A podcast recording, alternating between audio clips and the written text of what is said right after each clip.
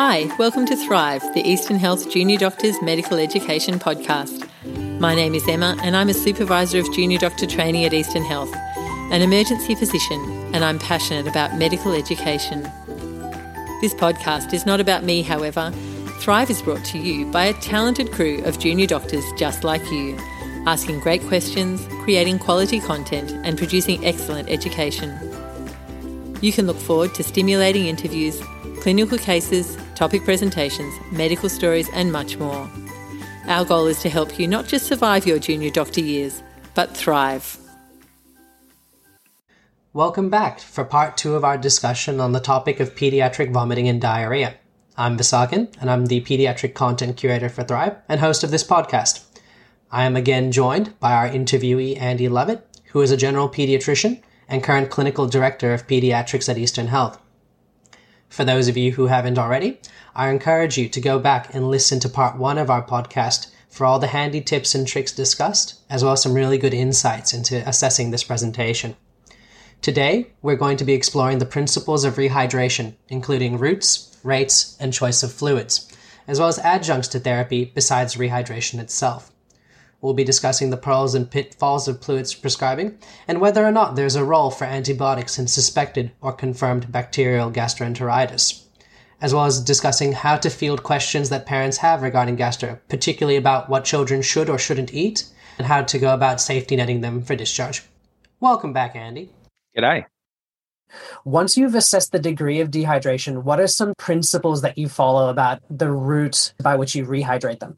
So, my starting approach to rehydrating a child with gastro is to use the enteral route. If they will take it orally, I'll calculate the volume that I need them to rehydrate according to my best guess at dehydration plus ongoing losses plus maintenance requirements. And we'll talk more about that systematically in a minute. And if they can swallow it without a nasogastric, then I'll encourage them to swallow it without a nasogastric. If they can't, either because they just can't take the volume or because they're just too lethargic it's been going on for too long then my bias is towards a nasogastric if there's some reason i can't use a nasogastric so older child this we're really talking mostly about children less than four that have gastro severe enough to need this kind of treatment most kids above four can manage with oral rehydration at home and don't tend to come as frequently. But if it's an older child, then we're not quite so sure about the comfort of nasogastric versus IV, and then it'll be mature clinician judgment as to which mm. way we mm. go. And most of my colleagues would probably still use an IV. Mm. So that's how I'm going to approach it. Will they take it orally? The fluid, what kind of fluid should I use if I'm giving them oral fluid? We need to be a bit careful about that. Ideally, it should be an electrolyte appropriate fluid and glucose appropriate fluid for optimal rehydration. And so something like Hydralyte's perfect for that. The only trouble with Hydralyte is it doesn't really taste very nice. And a lot of kids, particularly kids that have autism or something where they're quite funny about tastes, uh, they just won't take it. They won't take it in sufficient volumes. And then you come down to what other fluids can you use. Now, I'm going to tell the residents this, but residents, I do not want you to use this, nor do I want you to advise parents to use this. But the WHO used to publish the most simple, simple, simple recipe for rehydration solution. And I may even get the recipe slightly wrong. So I'm just telling you how simple it is, and then I'll tell you why we don't use it. So it might be 250 ml of water with one teaspoon of sugar and one pinch of salt. And that's a good rehydration solution. The trouble is, we're not a very smart community, and too many people were doing a teaspoon of salt and a pinch of sugar.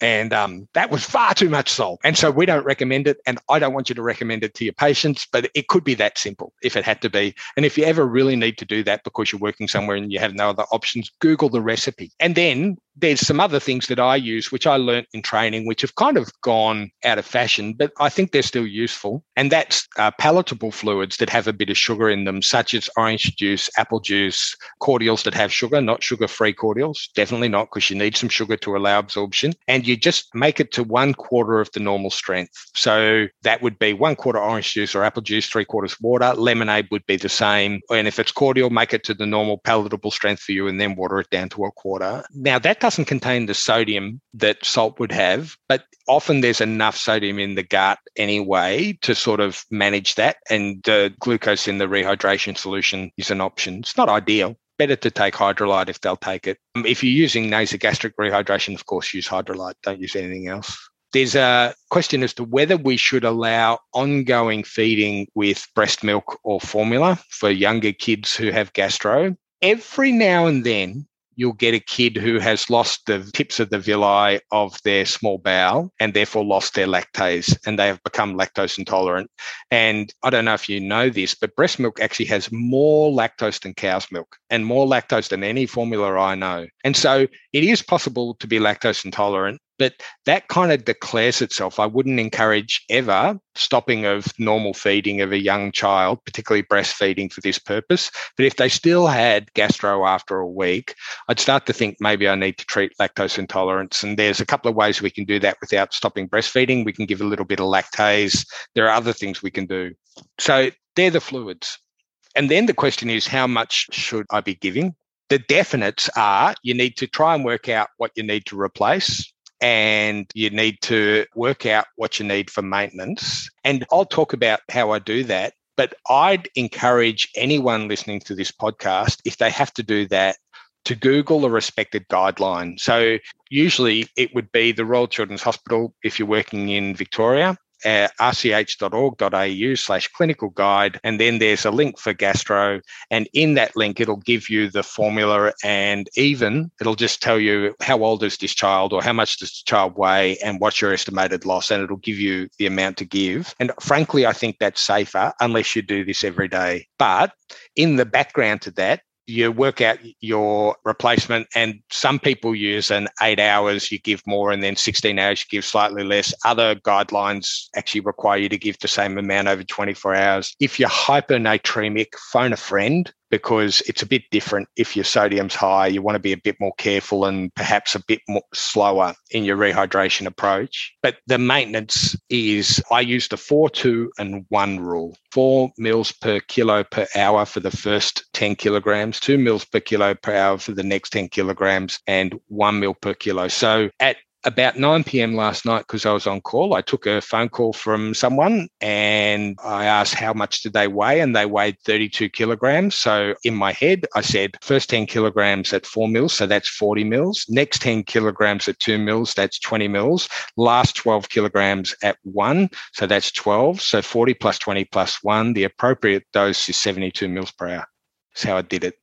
So that's for maintenance. And then you add the deficit on top. And if there is a lot of losses, then you also add the losses. But it really needs to be quite a bit for that to make a difference. Usually, if you're just correcting the deficit, you'll get there, would be my advice.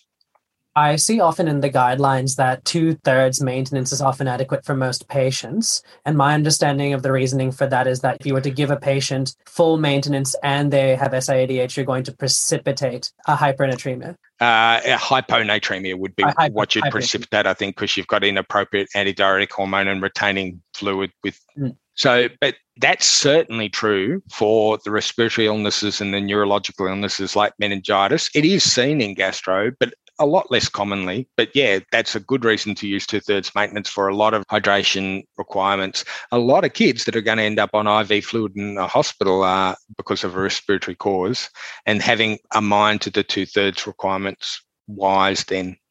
Mm. And once we have assessed the degree of dehydration, we've figured out what their maintenance rate is and how much we need to replace from a deficit point of view. What are the goals of rehydration and how do we evaluate how effective our rehydration has been? The goal is to get them adequately hydrated so you can get them home. And that will depend on what the nature of their illness is to how long they're going to continue to have vomiting and diarrhea. But most kids, most kids, it's norovirus. Most kids, you'll admit them in an evening and they'll go home the next morning. And they won't have even completed their 24 hours of rehydration, but they'll be drinking by the next morning and you'll be comfortable to let them go. The goal is to get them adequately rehydrated to get back out into the community, either from emergency or from the ward or from your general practice. And in general practice, practice, of course, it's advice with what I call a circle of safety and other people call a safety net as to when to bail and seek further help.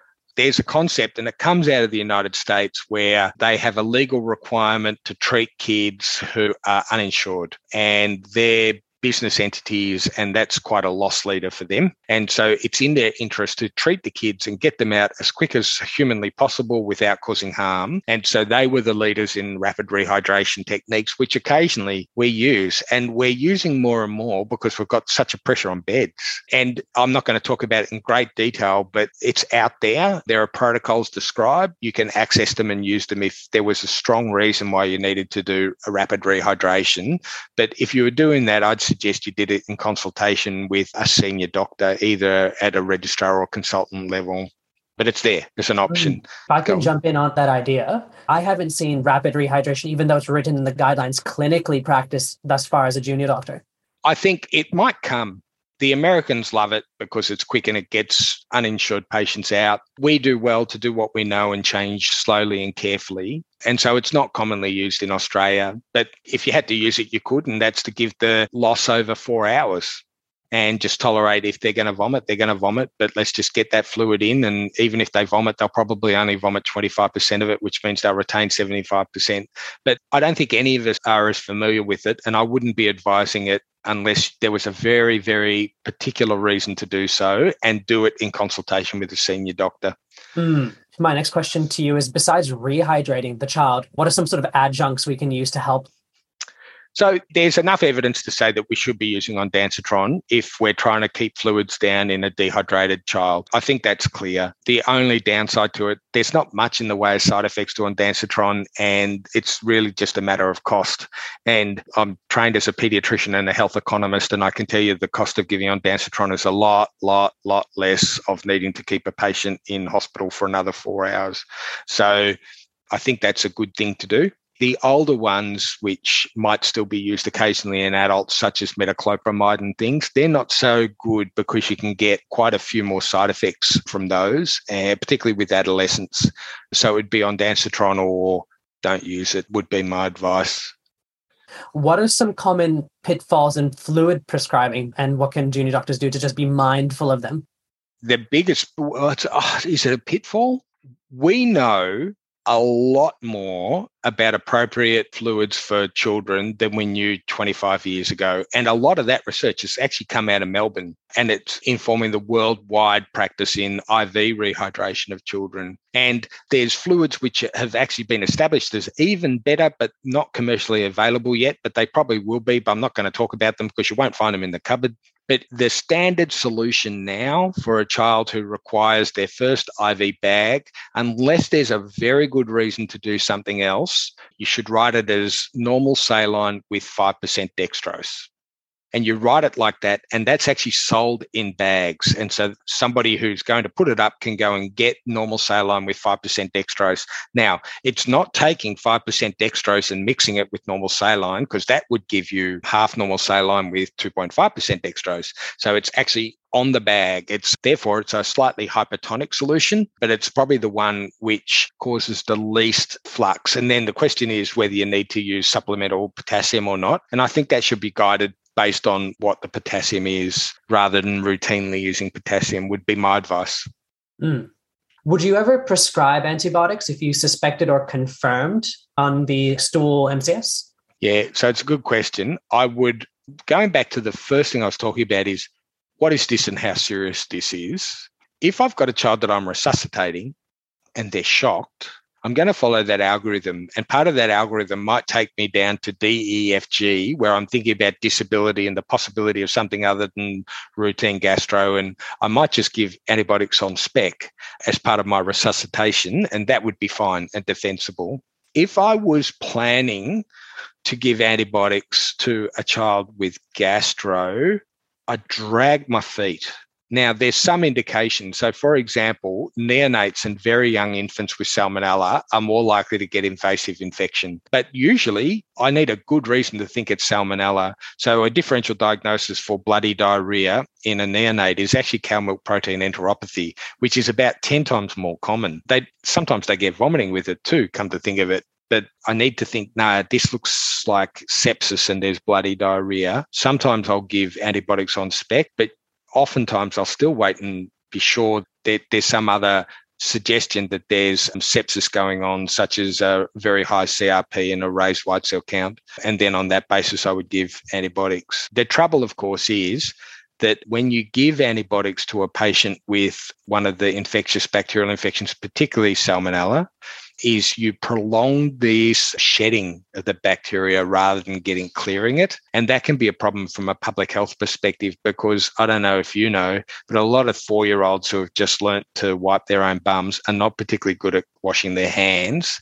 And then they go and touch the food and touch each other and spread the salmonella wide and wide. And so you need a good reason to give antibiotics. And routinely, apart from looking septic, like really septic, or the very young, I wouldn't want to use antibiotics.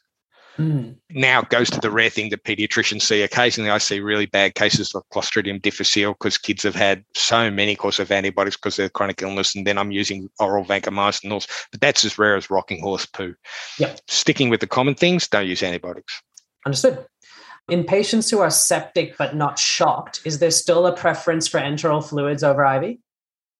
If you think a patient looks septic, and by that you're actually inferring that there's probably a focus, but actually there's a possibility that there is septicemia or at very least a bacteremia as part of it. If you think that, then you should put a cannula in you should resuscitate according to ABC. And when you've dealt with ABC adequately, you should give antibiotics when we're sending kids home with presumed gastro, what sort of advice should we give to parents in regards to sort of red flags to represent to either their GP or hospital? It's a good question. So I love the idea of the circle of safety or the safety netting. I think it's something that respects parents, respects their intelligence and respects their dignity and shows a change from paternalistic practice we used to have, which was that we didn't trust them and we kept kids a whole lot longer.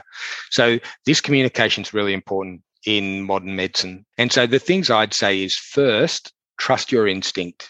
If you as a parent have a feeling that something's not right, you're probably correct. And even if you're not, we need to take it very seriously because the research says that if you come with your instinct saying something's not right, there's quite a good chance that something will not be right. So, and then I say, if you need more specifics, here's some. If your child is floppy, hard to wake up, not drinking anything or drinking very little, appears blue, is breathing very fast. There's some obvious things. A really useful one that you can count is the number of times your child's making urine. If your child is passing urine once every six hours, then there's a fair bet, if everything else is okay, that hydration's adequate for the time being. If it goes on for more than three or four days, this is unusual, and you probably need to go back to a health professional. So that can be your GP, it can be an emergency department, or some other context if you've got other options. But you probably need to see a health professional because that's longer than the the noro or any of those, and wanting to be careful by the way, don't forget, we've got an influenza outbreak as you and I are speaking, and that often presents with vomiting and diarrhea mm. in kids. So, uh, sorry, I should have thought of that one when I was talking about the viruses. But they're the things that I encourage families to sort of uh, come back for. Mm. And one of the questions I get frequently asked by parents is that when their child is gastro, that they're not eating, and does it matter if they're not eating for a few days? And if they can eat, what should they be eating? Yeah. So when I was a kid, my mum would only let me eat bland foods, and I'm scarred by that. In fact, my advice is don't worry if your child doesn't want to eat. So long as your child's drinking enough to be flushing the kidneys, your child will get over this. When your child is on the mend, your child will have a voracious appetite and will catch up. And pretty much every kid will be back to baseline within a couple of weeks, unless they're really unfortunate and they get infection after infection, which occasionally occurs, but they'll catch up. As to what they should eat, just apart from ones where you're thinking maybe they're lactose intolerant because they've had this diarrhea now for a couple of weeks, whatever they want. If they want bland things, give them bland things. But if they want to eat, let them eat. Point taken. Yep. Um, so we've covered a lot in this podcast. I guess in, in, the last question to wrap it up would be: What would be your three take-home points from all the things we've discussed today, as sort of the key messages for our HMOs listening to this?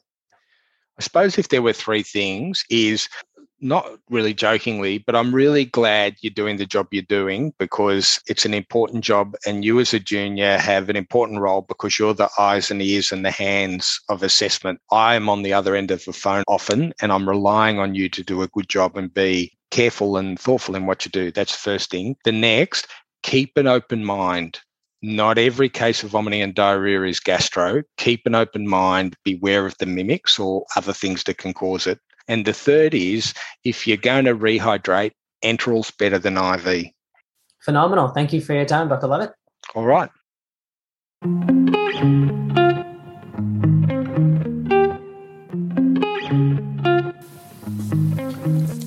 Thanks so much for joining us for Thrive. The Thrive podcast is available wherever you listen, with new episodes uploaded periodically. To get the most out of this episode, you can access show notes and a growing library of resources through Workplace. Just log in with your Eastern Health email address and password and search for the Thrive group. We'd love to hear your feedback. Please send any questions, comments, or suggestions to thrive at easternhealth.org.au. You can also let us know if you're keen to join our dynamic team.